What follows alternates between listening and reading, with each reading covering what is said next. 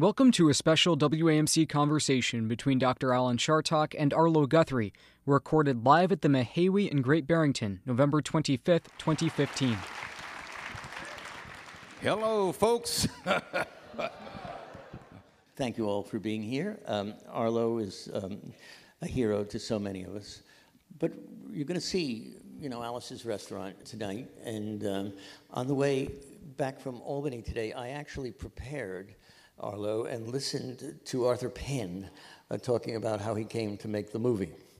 How do you remember that happening? I remember getting a phone call from Arthur Penn pretty soon after the record came out in 1967. And he called me up. He said, Arlo, I just heard your record. I think most people think you're making this stuff up. but I live in Stockbridge. I know these people. and I've got to make a movie of this. And so the following year, in 1968, we started working on the film, and it came out uh, a year later. And do you remember the moment that you decided to write the song, which is now, of course, yes. as we all know, become the Thanksgiving? It's to Thanksgiving what White Christmas is to Christmas. So I know we play it at 12 o'clock every Thanksgiving. So, so what, what moment did you think it up? We had just had this fabulous Thanksgiving dinner at the church. And we were sitting around, maybe half a dozen of us.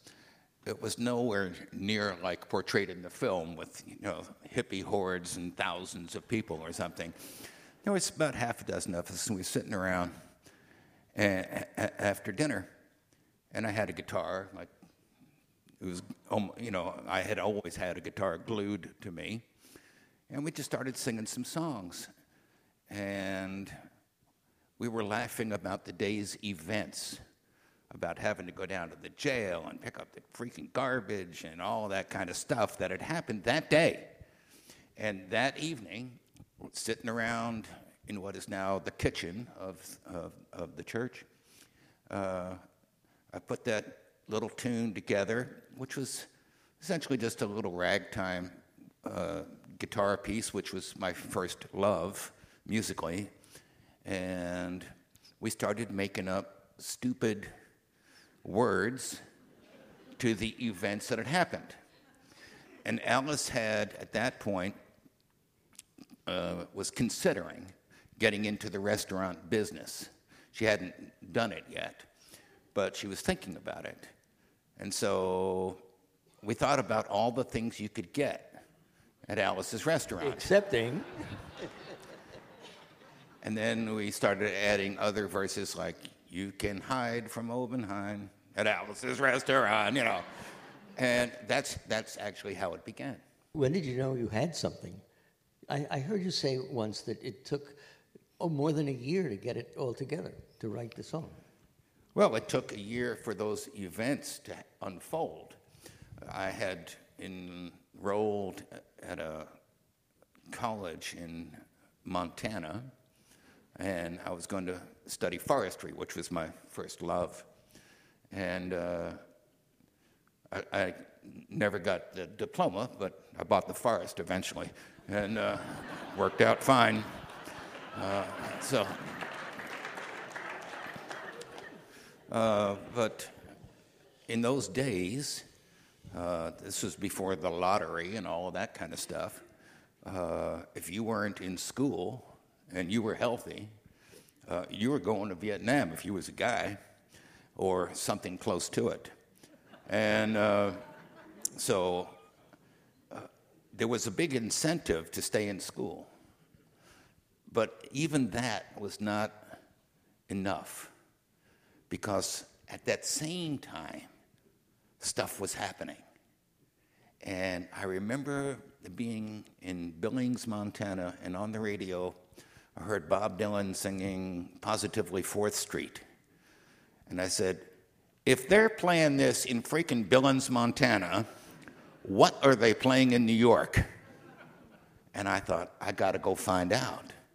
And sure enough, uh, I left. I went back to New York, where I grew up, and it was just at that pivotal moment uh, when the events were unfolding in Greenwich Village, the focal point of, of generations of folk singers had almost like a, like a magnifying glass had just focused in on this one little tiny area.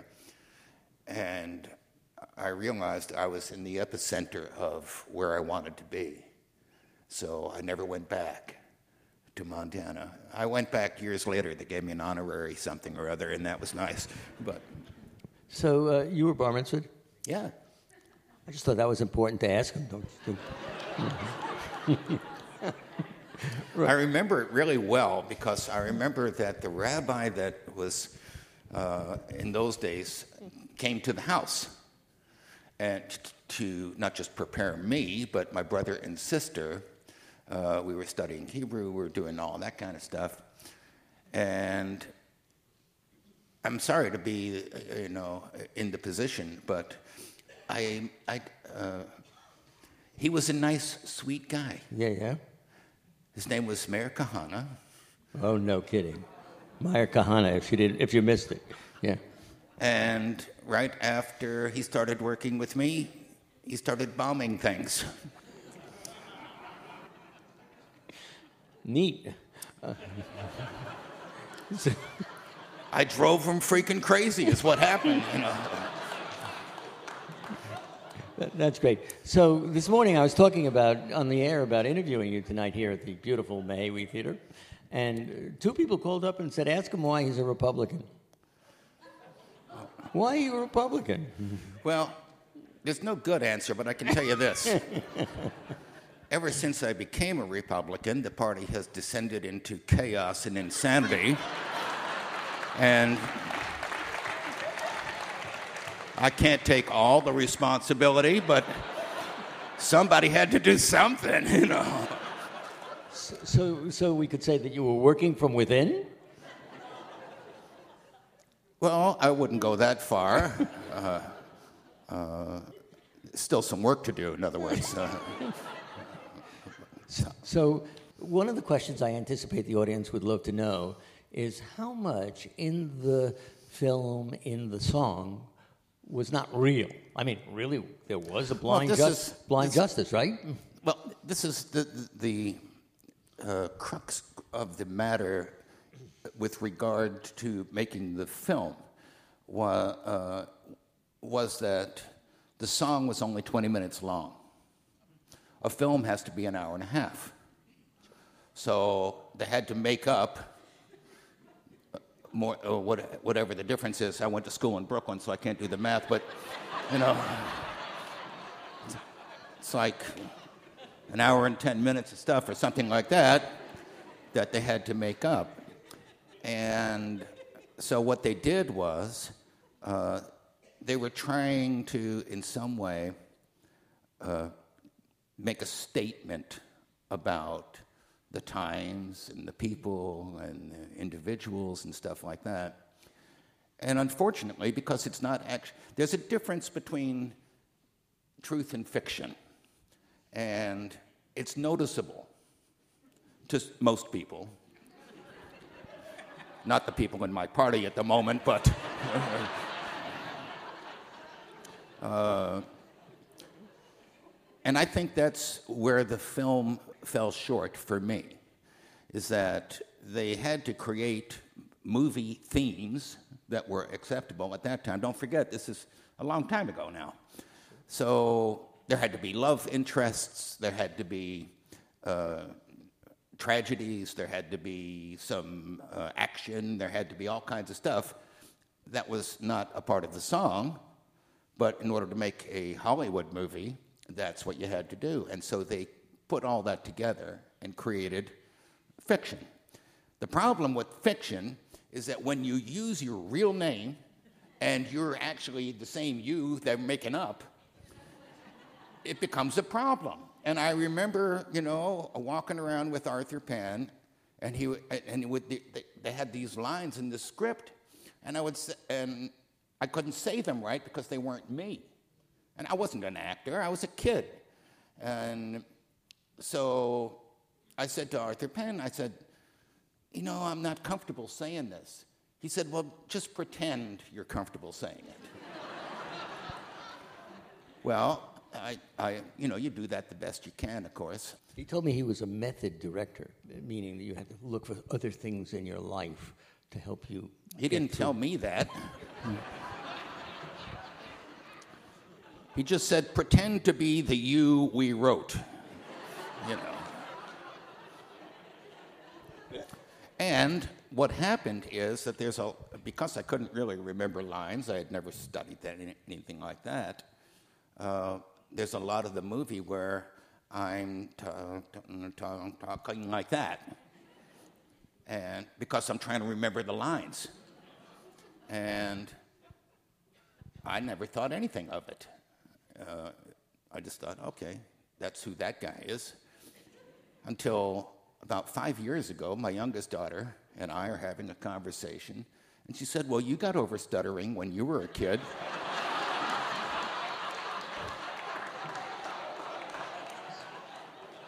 I said, I was, I was not a stutterer. That was not a problem for me. She says, Dad, it's right there in the movie, you know. And I had to explain to my own freaking kids that just because you see it, uh, it doesn't mean it's true. And so um, that, was, that was a problem for me, but not just me. Imagine being Alice Brock, who now is sleeping with this guy and making it, you know, and flirting her eyes at that guy, and none of which is true. But she had to live with somebody playing her, doing all of these things that she never did. Or, or Ray Brock, uh, who was portrayed as some wild, drunk, crazy guy. Now, he was wild, and, and but he wasn't crazy. Uh, and there were a whole lot of people whose names and faces uh, were used in one way or another to tell a story that wasn't really them. And so it became a problem. Most of those people did not like the movie. And they have learned to live with it at this point because, or, or they've died. We, we all have um, we all have Arlo uh, th- those great moments in that film, and I think you'll all be watching out for it. I mean, for example, the the late Lee Hays is in the film singing Right. "Amazing Grace." Yeah. one of the three Weavers, or three, right? One, two, three, four. One of four, Yeah. and Pete is also in there, obviously. Yeah, and Pete comes into the hospital room. You'll you'll see him you'll see him do that. Um, but my favorite, and I think almost everybody else's, is when the young woman decides she wants to sleep with you, and you ask her why, and she says, "Because I think you're going to be an album." Um, that would did that happen? Well, let me put it this way no young guy learns to play guitar not to meet women. Gotcha, gotcha. Uh, I, you know, and I, I understand that. The, Did that make any sense? Yeah, of course. Certainly makes sense to me. Um, Well, in my family, you were either uh, uh, going to play music right. or you were going to dance to it. Your mom was a dancer. My mom was a Graham dancer, and uh, one of my teachers at the schools that we were going to was a gal named Margot Mayo, who was very, very instrumental in preserving uh, folk dance. And I mean, internationally speaking, she's a very wise woman. And I remember, give, you know, the choice. You were either going to be out there dancing around, and or playing the music for the dancers. And the choice was clear to me. Uh, I, I laugh with, with my sister because my sister, my younger sister, became a dancer. And I mean, to this day, I, I laugh. I said, You know, you became the dancer, but I got the legs. And she's still mad at me for that, you know. So, and I remember my mom telling me, Arlo, you know, there are men dancers. And I'd say, Mom, I'm a guitar player. That's what I'm doing. And she enrolled me in a guitar playing class with a guy named Earl Robinson. Oh. And he came to my mother. My mother had a studio in New York. And uh, I remember going to the class and thinking, oh my God. I mean, I was a kid, I was 13, but I already knew how to play. But my mom would not let me sort of escape the teaching that she thought was required to be a real uh, musician. Was she right? No. I Because because you are an amazing musician, and uh, people don't fully. I mean, because you're, you're so you know charismatic, and you you talk so well. But but what's extraordinary is that you're a great guitar player. Uh, thank you. Uh, you know, I just love playing, that's all. And if you do anything long enough that you love, you cannot get worse at it. I don't know. I've been I don't know. I've been playing for 40 years. Doesn't get any better. But it does not getting any worse. Yes, it is. There's an exception to every rule. I remember the day it, uh, I first played Carnegie Hall. It was in 1967. I was a kid. And I remember looking out in the audience, and there was my piano teacher. And I remember the expression on her face for two hours was, How is this happening? Why is he here? It didn't make any sense. I have appreciated absurdity ever since, you know. You know, Arlo, for those of us of a certain age, the fact that you're going to be at Carnegie Hall now and every year started with the Weavers, didn't it? Yeah, it started in the uh, in the '50s during the blacklist period. Uh, the Weavers had gone from being number one best-selling artists in the U.S. to nothing, Tzena and Goodnight Irene. And so long it's been good to know Yeah. you. And they couldn't get work anywhere because the FBI and the government uh, and their cronies and partners uh, were just too um, afraid, really, uh, to allow people to have that kind of experience. They were really worried about it. And so they went to nothing. And I mean, imagine uh, what some top performing artists these days would, you know, find themselves in that kind of position. And Harold Leventhal was uh, their manager at the time. Wonderful man. For Yeah. all of you who've not met him, he looked like Yoda. Go ahead. Yeah. yeah. He decided that he was going to book them at Carnegie Hall anyway, in spite of the blacklist, because he had nothing to lose. I, I heard from him that he, I think he started trying a lesser place like Town Hall, and they, of course, were adhering to the blacklist. Right. And then he Carnegie is trying- unique. Yeah. Carnegie is uh, not afraid of anybody. Every one of their stagehands has pictures of their yachts backstage. I mean, try to get in that union. Uh, but Carnegie was not intimidated by anything but money. You got the money, you can play Carnegie Hall, or at least you can book it. And Harold booked it and sold it out so fast that it put an end to the blacklist as far as the Weavers were concerned.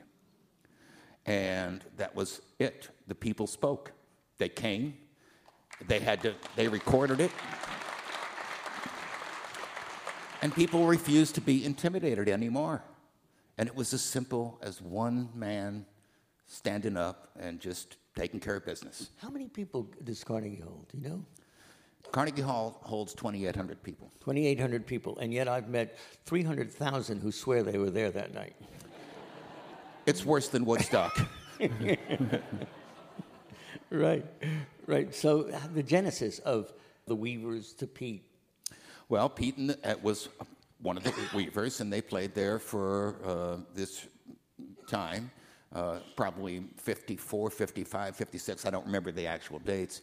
I remember, you know, being there. I was a kid. Uh, and it was the, the feeling in the halls that night. It was more than just a concert, it was a repudiation of a world that had gone, uh, that was living in fear. And they said, no more. We'll, we'll have another experience like that because the world is feeling similar in some ways these days.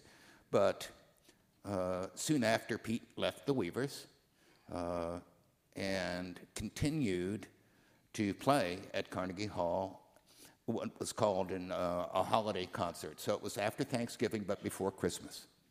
And he did that for, for years. And then in, at some point in 1968 or 9, whatever it was, he invited me to play with him. And why? No, I didn't mean to be disrespectful. I just, I mean, Pete had a real feeling for the Guthrie children. He did. And I, I know that because I've talked about it with him a number of times, but, but he was a real professional musician. He wasn't going to just bring anybody up there with him. Well, Pete had, uh, Pete was not just a musician. He was a scholar uh, as far as music goes, uh, and he was a he was a true believer. He really embodied the spirit of, and he was a patriot. Uh, he really felt like a kind of Johnny Appleseed character who would go around spreading the seeds of justice and, uh, you know, and those kinds, whatever the issues were at the different times throughout his career, the issues changed, but he didn't change. Uh, they were calling him all kinds of names, like you know they do, and it just went by him. It didn't. He learned. He had a thick skin, and I think that is uh, something he developed. I don't think it was there all the time, but he learned to let it go by and just do what he did. And when he couldn't sing at the big halls anymore, he went to summer camps and he went to schools and he went to churches and synagogues. And wherever people would hear him sing, he, he went. And he learned something interesting, and that is that the power of people singing together is transformative. It changes you. It's not it's like learning to ride a bike. You can't unlearn it. You can't undo it. Once you're in a crowd of people participating in even just one song. It, it awakens a part of uh, your humanity that generally stays asleep. And he discovered that or rediscovered it. And he never forgot it. And so the rest of his life, he spent uh, empowering people. I hate to use that word because it's so overused today, but that's exactly what he did. He didn't, uh, at 94, just months before he passed away, uh, he was, he was, we did another concert together at Carnegie. I remember one time, I should say, that a decade earlier, when he was 85, he calls me up and he says, Arlo, I can't do those Carnegie Hall shows with you anymore. I can't sing like I used to sing. I can't play like I used to play. And I said, Pete, look at our audience. I said, I said, they can't hear like they used to hear. he said, Well, maybe you're right. we continued on uh, until finally, he, you know, it, he got so frail, it was difficult. And I inherited the, that time slot at Carnegie Hall from him. And uh, I called him up, you know, one year, I forgot what it was, and I said, Pete, you want to join us, you know, on stage? No, no, it's all right. And a couple of years go by, maybe three or four, and I found out from his grandson, Tao that just before the Carnegie show we were doing that year, Pete was at home with his banjo by the door. He wouldn't call and say he wanted to do it. He was just waiting for us to call. And so I called. Well, okay, you know. And sure enough, he, he, he came. And when he returned to that stage, uh, it was a moment I won't forget. We walked out uh, on this, it takes a while to get from the back to the center of the stage, and the audience just stood up and would not sit down. And they just clapped and they were whistling and they were cheering and stuff like that. And we were trying to get to the first song. But it went on and on. And when you're on stage, I mean, every second is like minutes. And this was physically like 10 minutes. And so it was embarrassing at some point. And eventually he quieted them down. But that. Um, I was sitting there and I wouldn't sit down either. I was standing up too. And I, boy, it was a moment. You talk about transformative moments. It was a moment we all wanted to, to say thank you to Pete. Yeah. Well, I can tell you that the last show we did together, I called him up and I said, Pete, will you do Carnegie with us this year?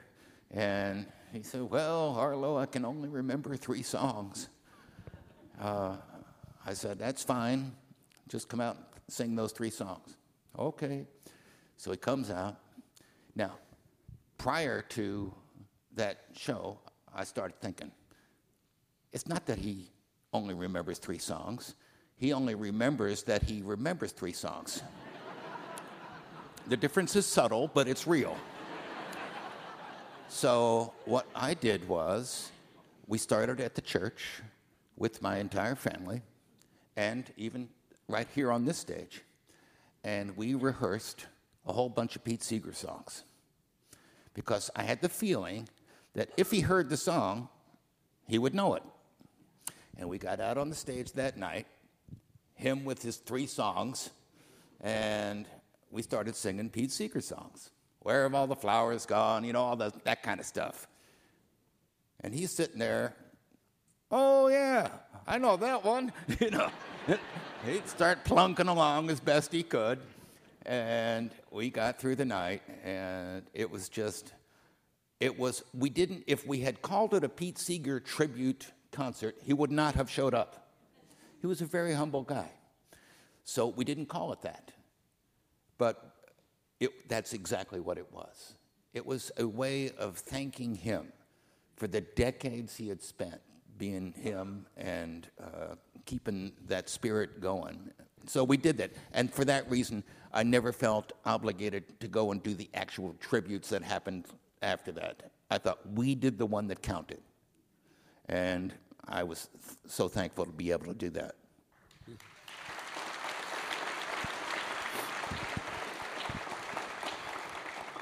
You once said that uh, there were two ways to sing a song the way that everybody else does it, and the Pete way. what do you mean by that? Well, I have no idea. Well, I think I know what you I think you meant Pete could sing it with you, in front of you, and behind you, all at the same time.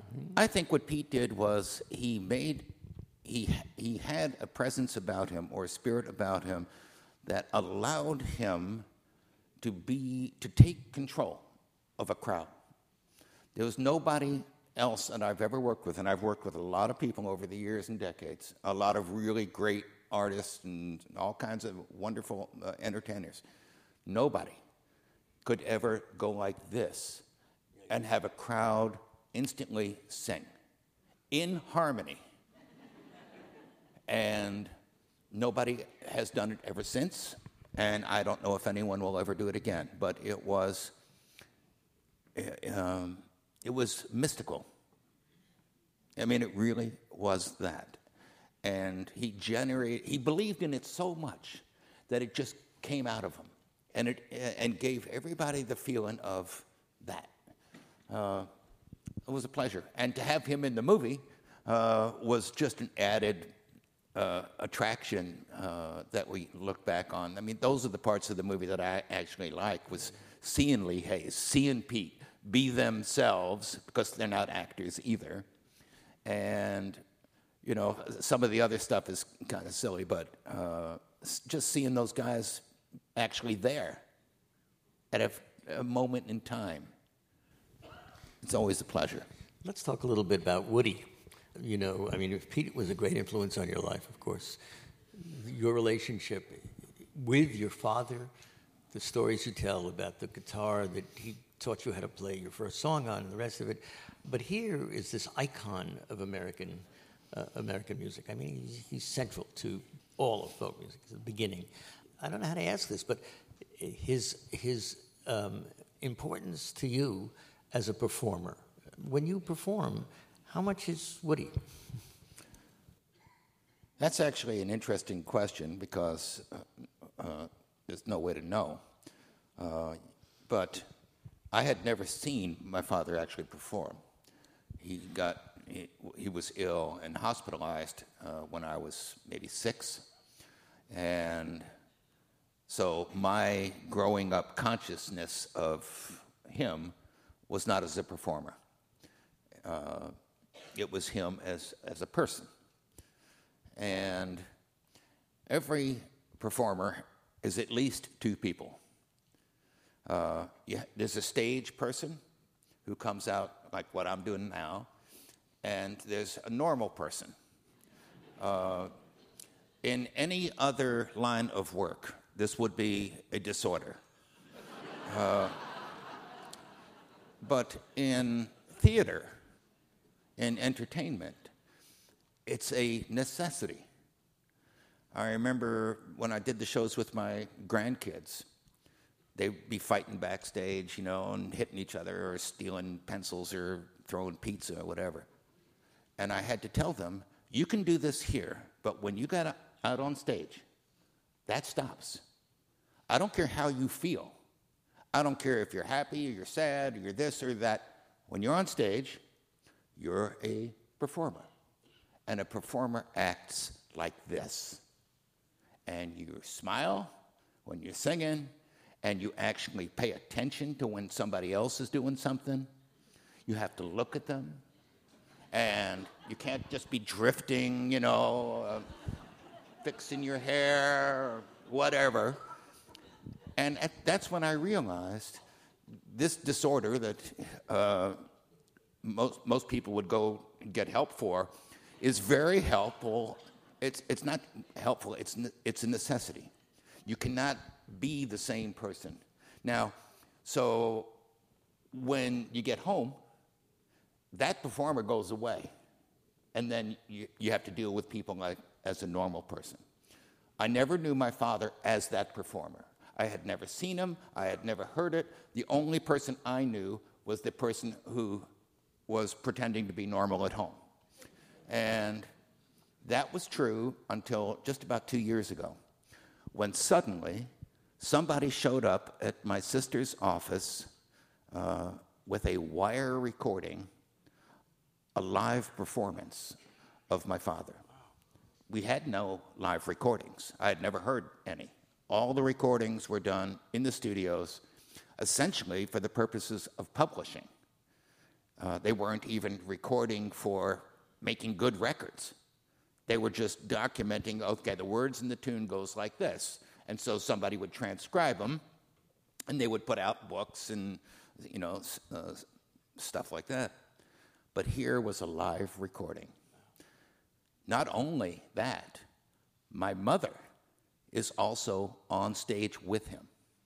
And she is introducing him to this East Coast crowd. And she's saying stuff like, and now the balladeer from Oklahoma, Woody Guthrie, will sing a song about growing up in Oklahoma. And she'd say, Woody, would you sing that song, you know? And he'd say, Well, yeah, I remember when I was a kid there out, out in Oklahoma, and, uh, you know, the wind would be blowing, and the oil would be uh, flowing, and the uh, farmer would be owing, and, um, and he'd go off on these freaking crazy stories that seemingly had nothing to do with the song, except it would come back to it and fit and my mother, you could hear her on the tape getting increasingly nervous and upset because she had written all the words to all of his songs so that he could actually get through them and the order in which they were to be sung. And he was going all over the place. And he had the audience in the palm of his hand. And she couldn't figure that out because it wasn't something she had planned. It didn't make any sense. She was a trained Graham dancer, which meant that every discipline that was available to a human being would be hers at her, you know, at her beck and call. Uh, and this tug of war goes on through the entire concert until finally, toward the end, you hear her saying, and now Woody Guthrie from Oklahoma will briefly, very briefly, in just a few words. so we're listening to this for the first time, my sister and I. And she starts, and my sister starts crying, and just, just tears in her eyes. And I said, You know, what's wrong? She said, I thought you invented this stuff.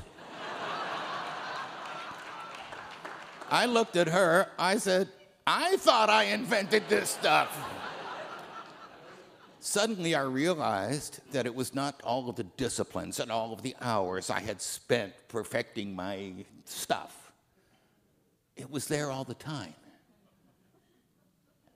I don't know whether to be disappointed at that or not, but uh, that's, you know, that was the, the funny thing. I was just, I just spent today with my sister and my brother uh, and we were all very different people. And we all had taken little pieces of both of our parents, like everybody does. And so I ended up being the one that got the story gene, the, the crazy tale gene. And my siblings got other stuff, you know.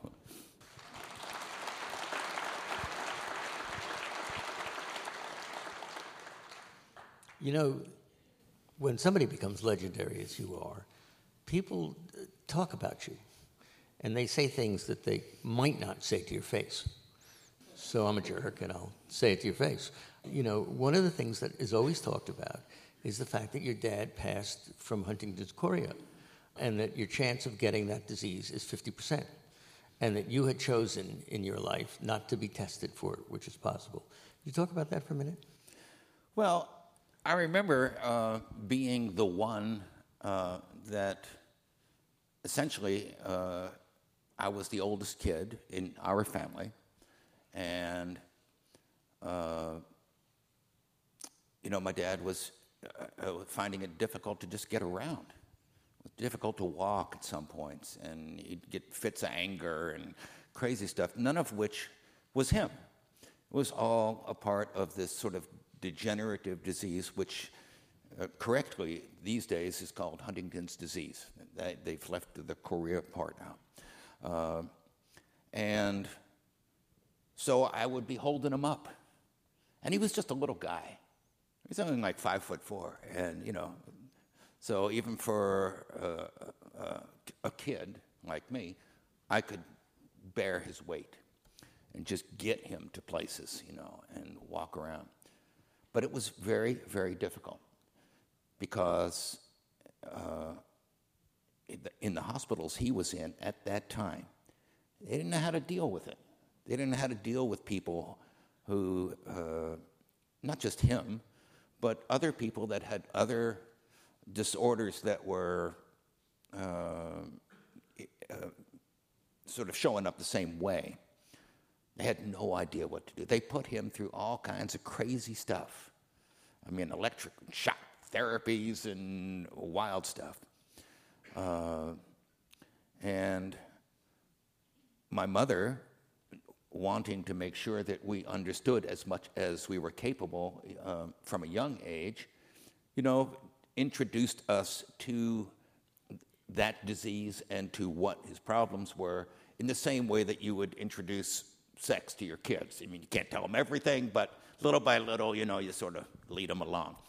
And uh, so at some point, uh, when I was old enough, I got it. I understood what the, what the chances of getting it were. I understood what the, um, uh, you know, the problems uh, were It was very difficult.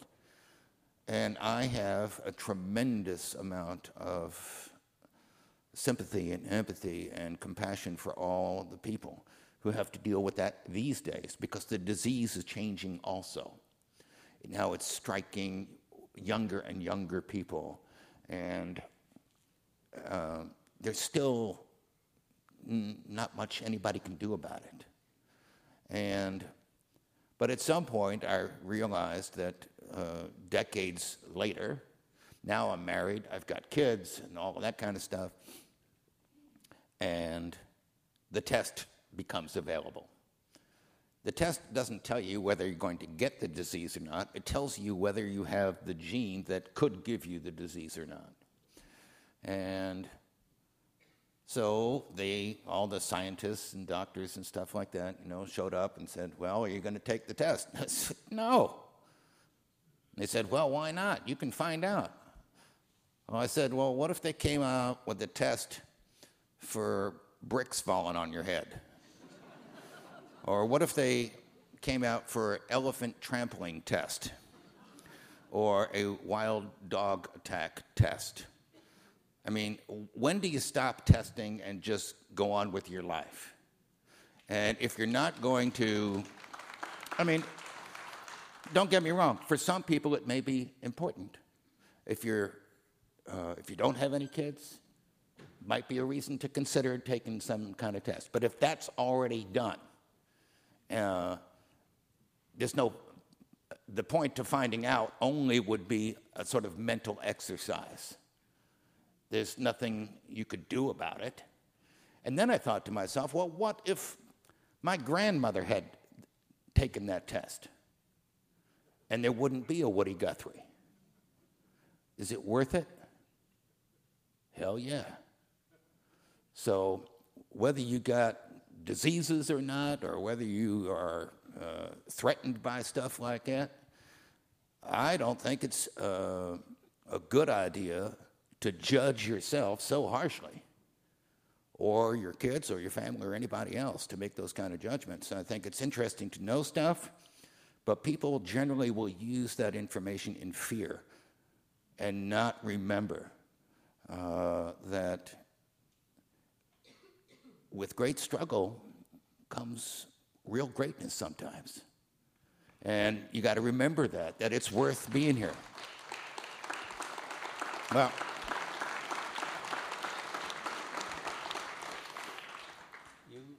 you lost your wonderful wife, who we all love so much, uh, Jackie.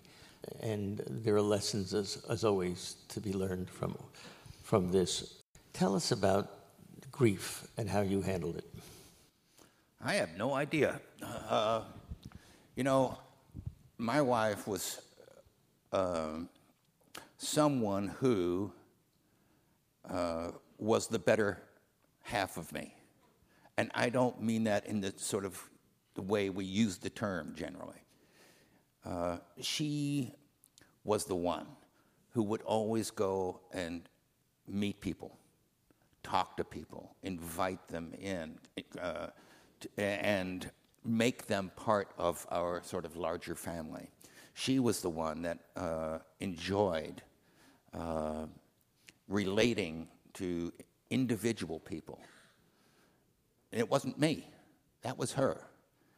And I always liked to just be by myself.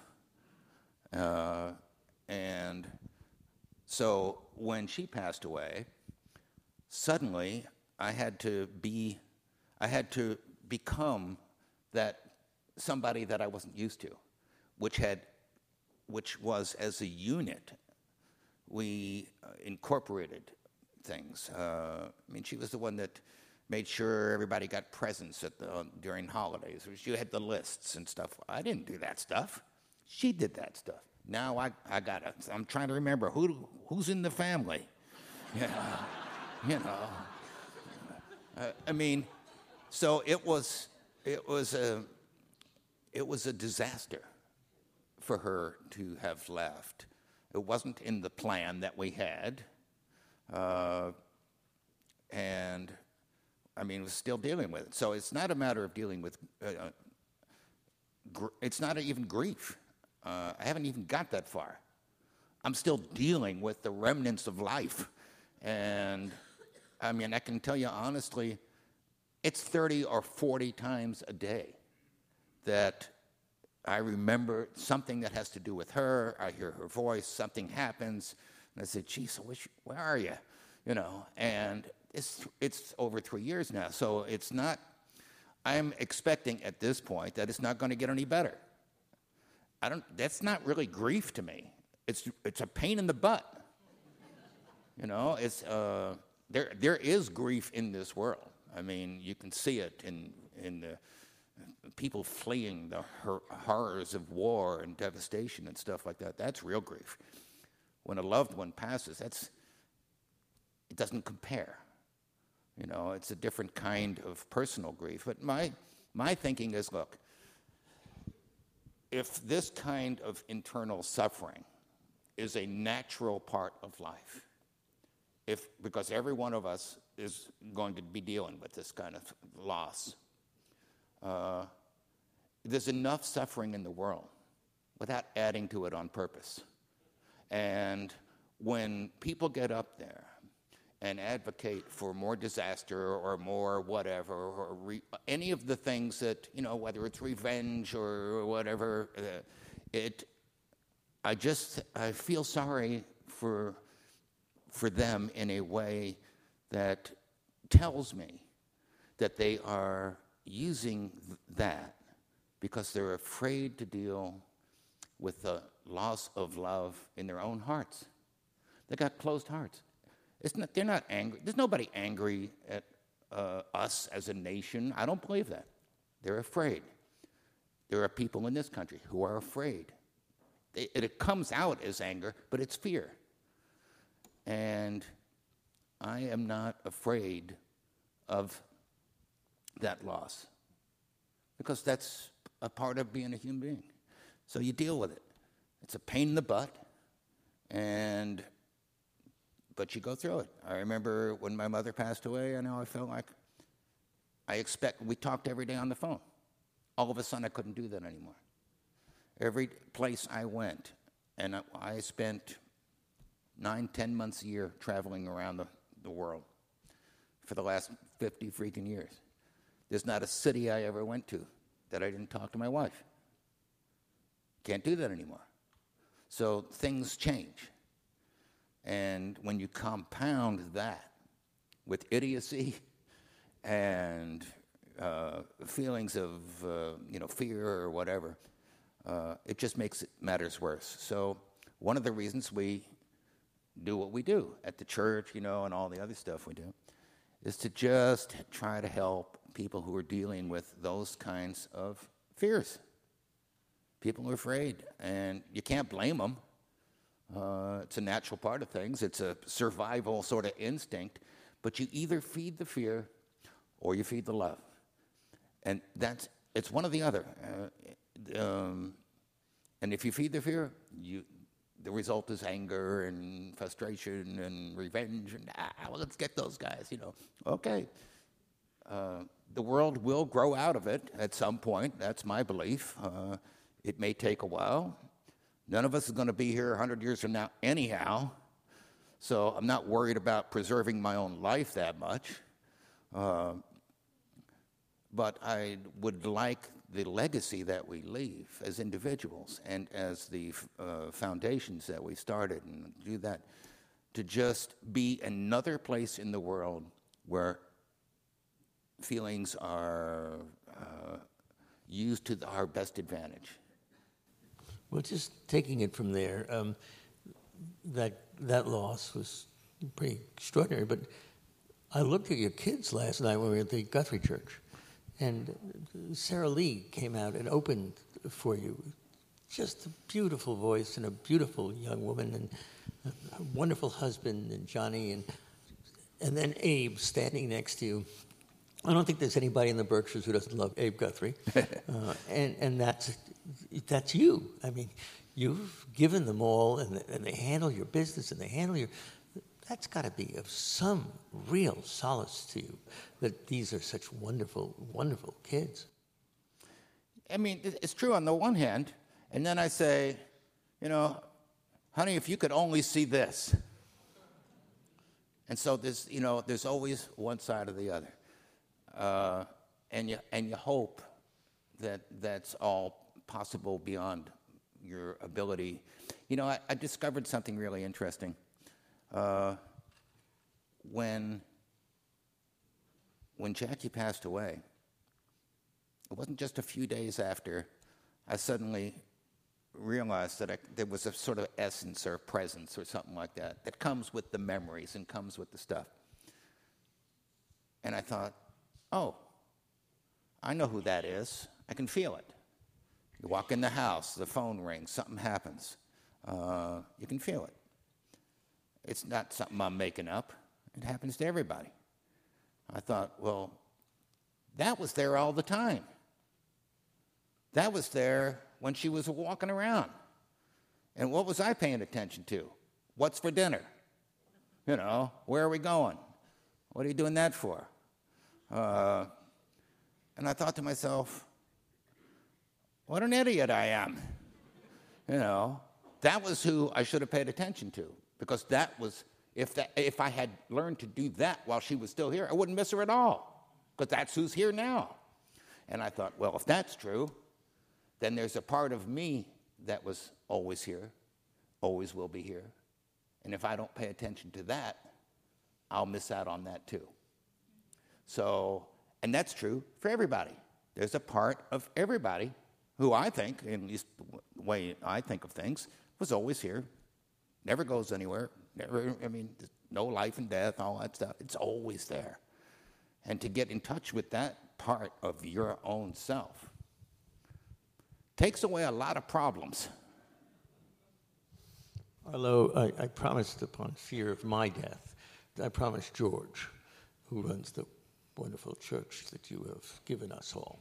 Uh, you planning I, on going somewhere soon there, or what? Yeah, that, that, that I would ask you. Um, I promised them that I would ask you because that church needs a new roof, and that church needs all kinds of um, you know, I mean, for a while, George would kid around at the beginning of a performance, and he would say, and he would say, uh, "Let's turn down the air conditioning." Of course, there was no air conditioning; right. it was hotter than hell in there. Um, so you're about to embark on something, and, and they're giving me the signal back there to shut up. You're about to embark on a way to save this precious part of the Berkshires. Could you tell us a little about it? Uh, really quickly, uh, back in the day, over 100 years ago. There was a bunch of Dutch that lived where the church is, surrounding area. It's in the hamlet of Van is not a typical English name, and which is in the village of Housatonic, which is in the town of Great Barrington. And which is? In the state of disarray. Uh, however, back in those days, it was against the law not to go to church. Everybody had to go to church. Well, the Dutch didn't have their own church, they had to go to the English church. They didn't speak English, but they went anyway because that's what was required. Until one day they got out of church, and somebody who could speak English and Dutch told them what the preacher was saying, which was, Don't be like those stupid, dumb Dutch. They found out about it. They refused to go the next week. The constables came, built some stocks, put the two ringleaders in the stocks. Well, instead of that being uh, a sorry state of affairs, the Dutch figured out how to pour beer down the throats of the guys in the stocks. and so it became a party. And to celebrate, they decided they were going to build their own church. And so they built a little chapel. It burnt down some few years later, and they took the timbers and built what is now the old Trinity Church or Guthrie Center. And I thought, with a beginning like that, we are the perfect occupants. and, but we are only a temporary occupant. It was here long before me. It hopefully will be here long before I'm gone. long after I'm gone. And so we are the temporary custodians. I just don't want the place to fall down on my watch. Somebody else will be using it for something else. I hope that the spirit of what we put in there will contribute to it, just like the spirit of everybody who had been in there for the last 150 years is, is palpable when you walk in. It's there. It's not something we invented. And so I think what we do in there goes along with the original intent, kind of humorous, but serious at the same time. Uh, take care of people, do the right stuff, and drink beer. And we try to do all of those things with some degree of sensibility, but it's not always easy. And I hope that, you know, within the coming few years, we can do much more than just the roof. But if we fix the roof and we get the new heater and we get the kitchen set up, we'll be able to run all year round. Now, most of the time, for the last 20 years that I've owned it, or the foundations have owned it, uh, we operate in the summer uh, because there's no heat. We just got heat in there, but it's supplementary heat, it's not real heat. And so we can operate a few weeks later in the summer and a few weeks earlier in the spring to uh, continue the programs that we do. And we do some great local community stuff, and we do uh, some music and you know all this. You can find out what we do if you're interested. But uh, what interests me is just keeping the place going while we're here, so that on our watch, it stays because it is a piece of history now. It, it has a little bit to do with me, but it's not because of me. I'm just a part of it. I'm part of a bigger history than just Alice's restaurant or the church or something like that. Um, and the church is going to be here, I think, uh, as an icon for the spirit of people who are interested in what Pete Seeger used to say. He said to me once, he said, Arlo, you know, any large government or any multinational corporation or any big group can stop any big effort that doesn't go along with their best interests. They'll find a way. They'll infiltrate, they'll, you know, they'll make you suspicious and distrustful and stuff like that. They can thwart any attempt by a big organization. But no government and no multinational corporation, no big operation has the resources or the wherewithal to stop the millions of little people who do stuff in their own hometown. And so our idea was let's just do that. Let's just do something in our own hometown and just keep it going. And if the very least that we do is just keep the building going, I will be happy. If we can do other stuff, awesome. And we have. I, I don't want to get into it because it feels like bragging, but we do some really cool stuff. They're turning the lights on. They are. That's, that's telling that's, me that's, something. That's hard on me, Arlo. We love Arlo Guthrie, don't we? You've been listening to a special WAMC conversation between Dr. Alan Chartock and Arlo Guthrie, recorded live at the Mahaiwe in Great Barrington, November 25th, 2015.